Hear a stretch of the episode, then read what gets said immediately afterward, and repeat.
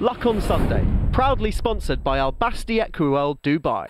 The Luck on Sunday regular that is Mr. Neil Channing. We wanted some festive cheer to start off the programme, Neil. So you were you were drafted in. It's great to I was- see you again. I, I was thinking about putting my Christmas jumper on, but Mm. I thought to myself, what happens if they want to show a rerun midsummer? You know, that could be awkward, couldn't it? Really, you'll have to black out the tree, obviously. How are you? In good form? Uh, yes, not too bad, not too bad. Um, we, you know, it's a it's a, a quiet day before Christmas with you know, not such quality racing, but I'm looking forward to Boxing Day. Now, as a man who bets every day, Yeah. and whose whole betting ethos is based around doing it frequently and with vigour, how do you how do you take a day with no sport, with no product? I, I I actually like. I, I'm a, quite a big fan of, of the days when there's two meetings and you get a chance to have a, a actual breathe in between races. Uh, you know, I like I like a nice Sunday with that that uh, the the uh, Peterborough Chase Day at Huntingdon.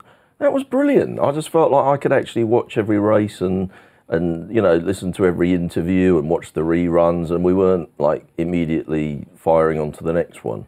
So what we're told as a betting public now Mm. is that we want a race, a race, a race, a race, a race. Yeah. We need we need action all the time. Now you're someone who wants more of it than most of us do, but you're saying that's not necessarily the case. It's not the way you would frame a Yeah, but I guess if I was a bookmaker, and, and, and at the end of the day, racing gets its funding uh, from you know what bookmakers want and what media rights and whatever, I'd probably want uh, racing, you know, every ninety three seconds, really. uh, so I, you know, I may not be the right person to ask, but. Uh, yeah, I quite like a, a nice relaxed afternoon of two meetings. I don't mind if there's a. I don't mind these tea time ones as well. Maybe if we slightly overlap like that, that's not too bad. Just when I thought I was going to do something else for the rest of the day, there's suddenly a bit of Wolverhampton coming up. Nothing wrong with that. What is your enthusiasm for horse racing and betting on horse racing like now relative to what it has been at various points down the years? Uh, I well, you know, my other kind of love of my life, I guess, has been poker in some ways, and uh, there was definitely a time where uh, I, I had to ask myself, you know, is the night before Royal Ascot or the night before Cheltenham or the night before the main event of the World Series of Poker, is that the most exciting day of the year?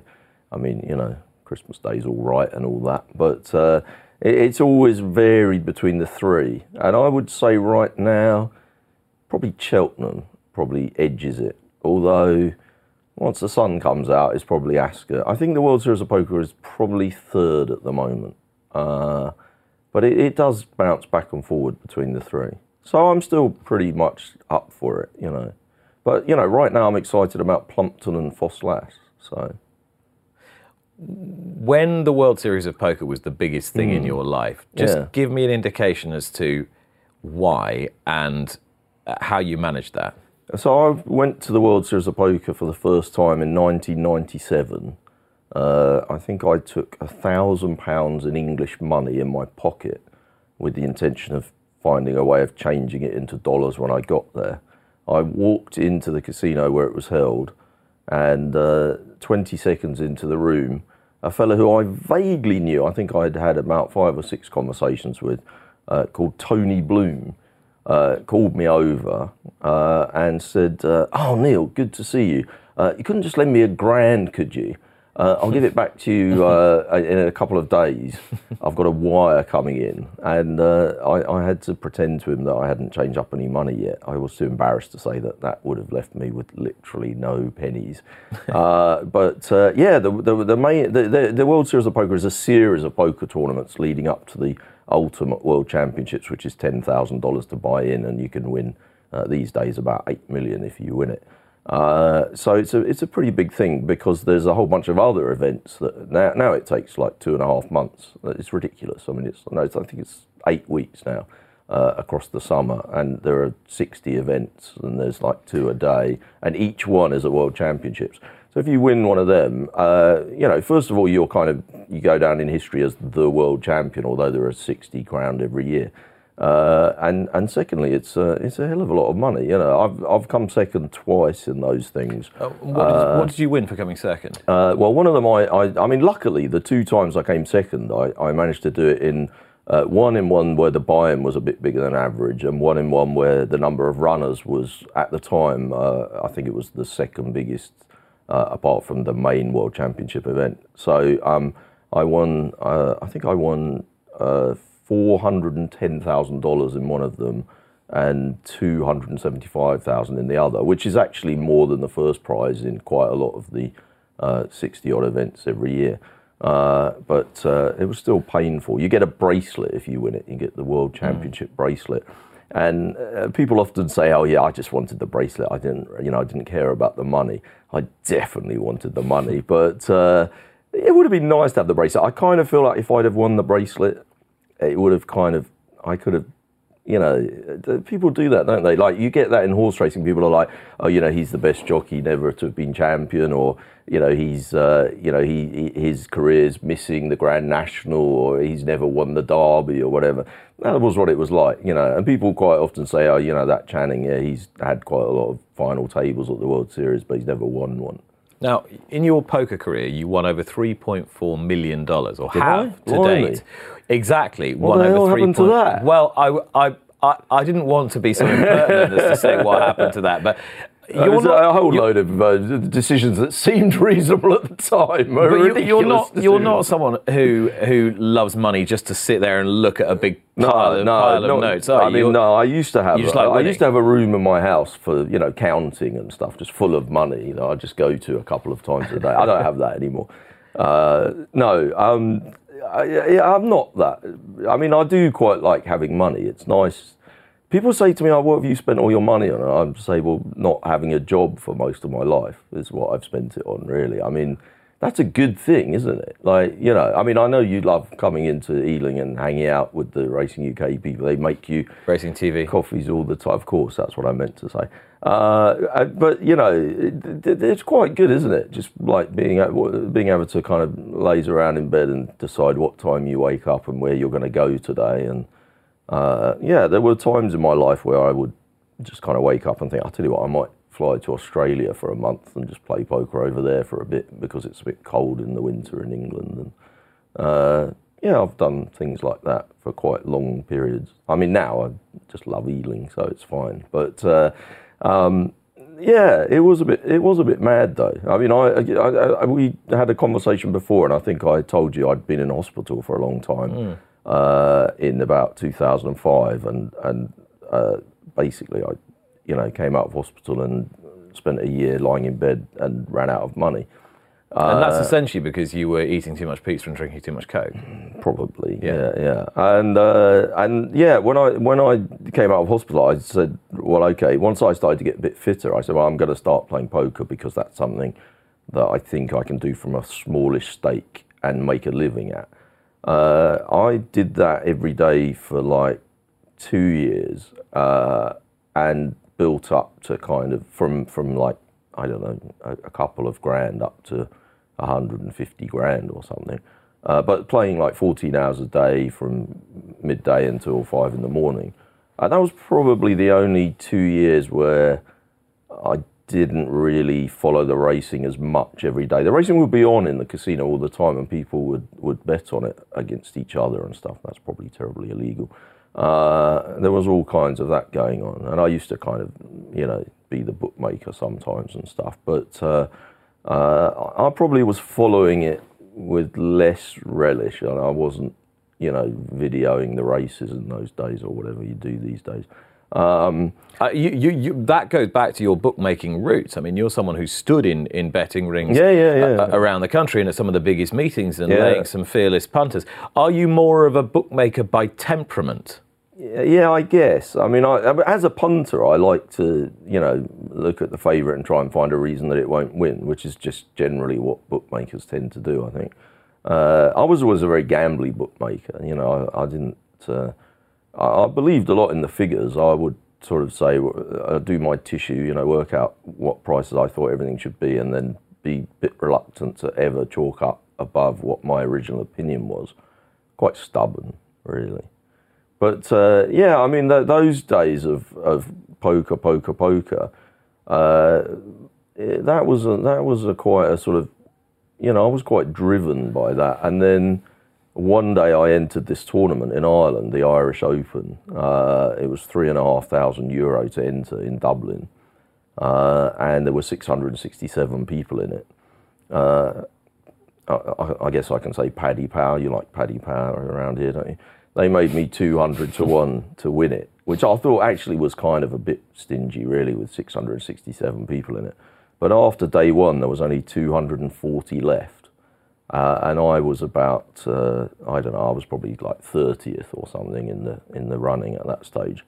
Maybe 50th, I don't know. And they made me 100 to 1. And I thought, well, that, that's definitely a mistake. You know, I, I've already outlasted almost two thirds of the mm-hmm. field. So surely I should be two thirds of the price I was at the start. And, and I think I'm a little bit better than some of the other people.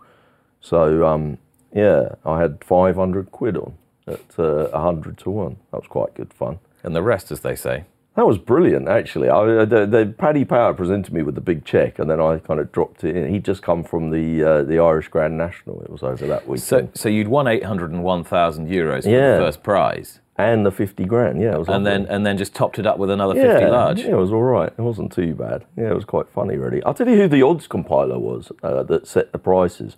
Uh, Noel Hayes, who mm. went on to own the uh, the Triumph Hurdle winner a few years ago uh, who you probably remember. Mm-hmm. He's now uh, with BetBright, mm-hmm. uh, working for uh, Rich Ricci.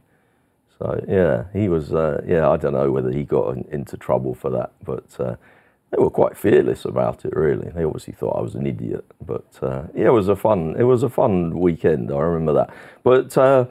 Yeah, I mean, after that, I, I, I, must admit, I could have gone in all kinds of directions. I, I guess I certainly remember some people saying to me, "Oh, you've got loads of money now. You should buy some horses."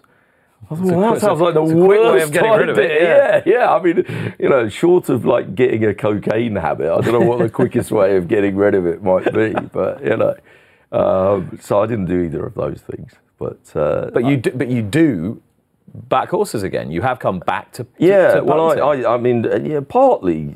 I mean, I always kind of find it's very cyclical. I, I, I, I decided I, I would become an entrepreneur again because I didn't learn my lesson on the other times when I tried it. Uh, so I started up an online poker company, uh, which um, we did try and kind of really shoot for the stars, or literally the stars. Uh, and um, it didn't really quite work out as we anticipated. And I, yeah, not only did I lose quite a lot of money that I invested in it, but I stopped having the time to play poker every day because I found myself going to a lot of meetings and hanging around in the office and having to make phone calls and emails and all these things that I'd run away from for many years. Um, and I thought, well, I, I can't really fit in poker to get any kind of living. How about on the way to the office every morning, I'd tramp around eight miles worth of betting shops. Uh, so I started doing that. Like there was a couple of winters where I would just find a nice kind of each way looking novice hurdle and uh, it's amazing how many elaborate shops you can get into uh, in the West End. You know, I had a nice route where I could do 21 in three hours. Presumably, you had to take a slightly different route each day, otherwise, it was great too, fun. they'd become too familiar with you. you know, you'd sort of find that one day your, your, horse would be best priced with one firm, and then the next day it would be a different one, and then I'd have, I had about four different routes that I'd do. Luckily, the staff turnover is quite high in these places.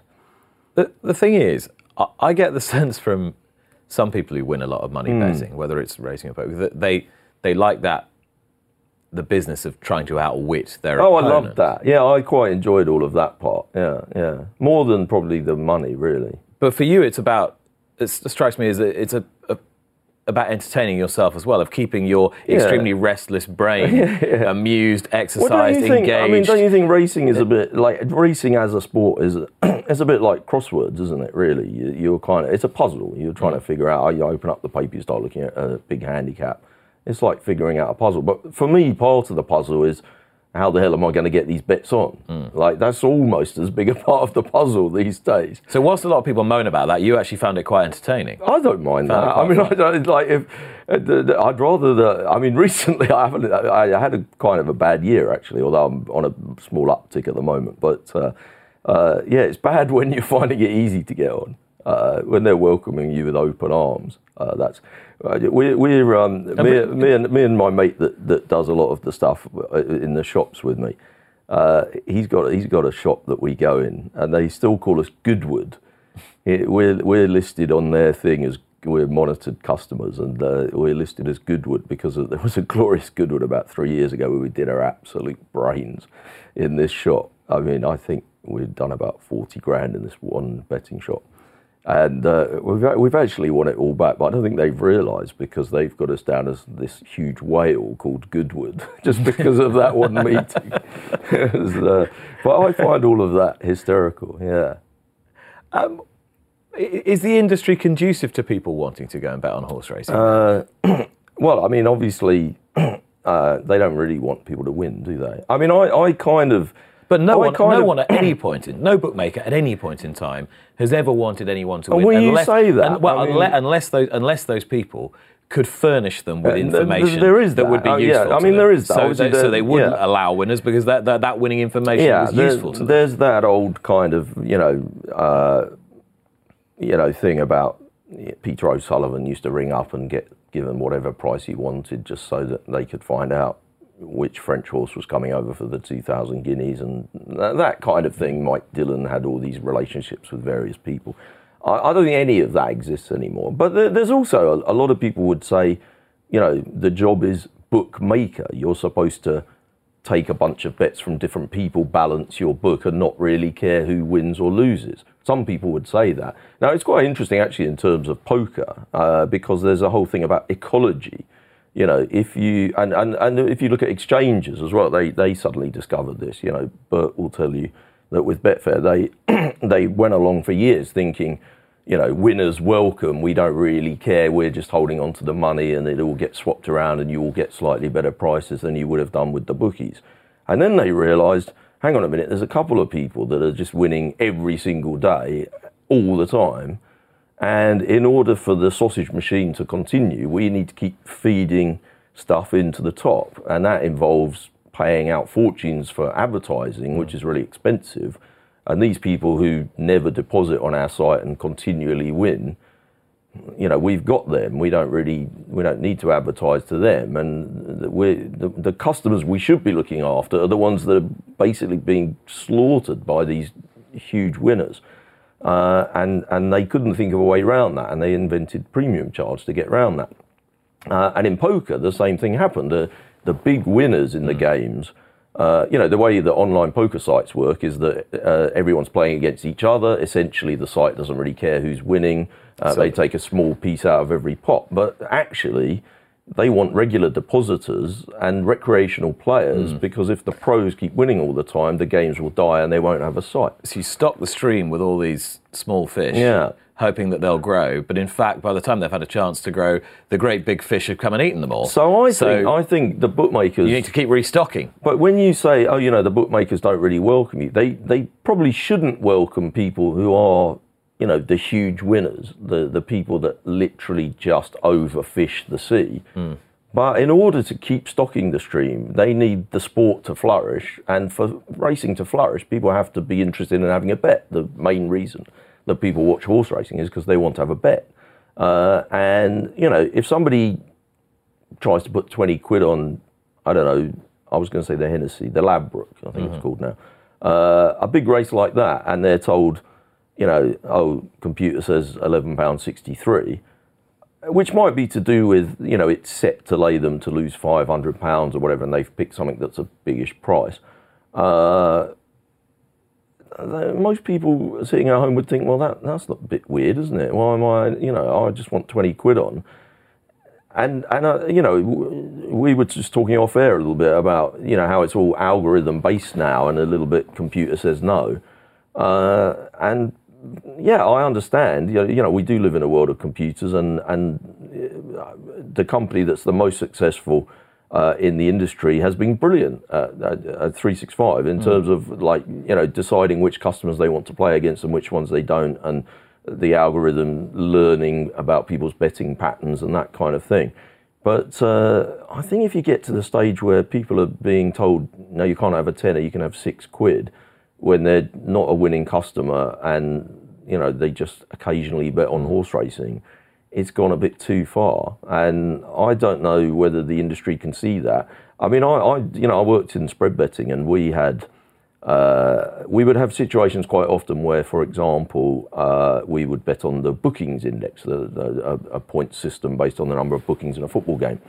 And generally, we knew that the market on that was always a bit too high in terms of what the average number of bookings was. But most people like to buy because it's fun to watch games kick off and fights happening and whatever.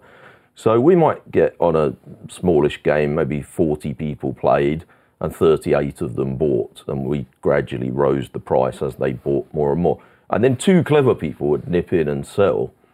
And um, occasionally my boss would say to me, Well, oh, it's the end of the week again. I'm sending another check to that fella. And I'd say, Well, he, you know, he sold the bookings in three games where we made a load of money and he made a bit of money. Yeah. Uh, what am I supposed to do?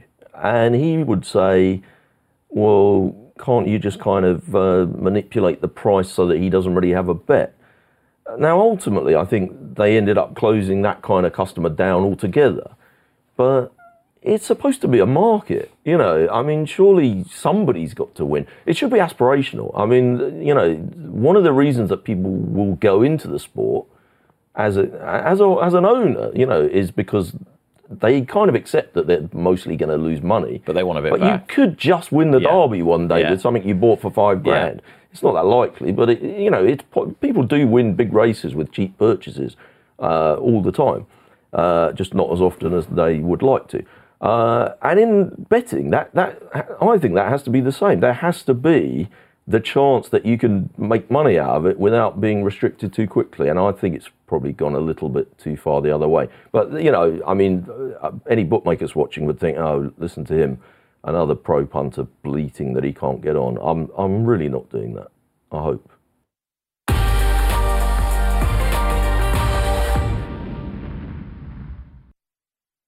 Luck on Sunday, proudly sponsored by Al Basti Equiworld Dubai.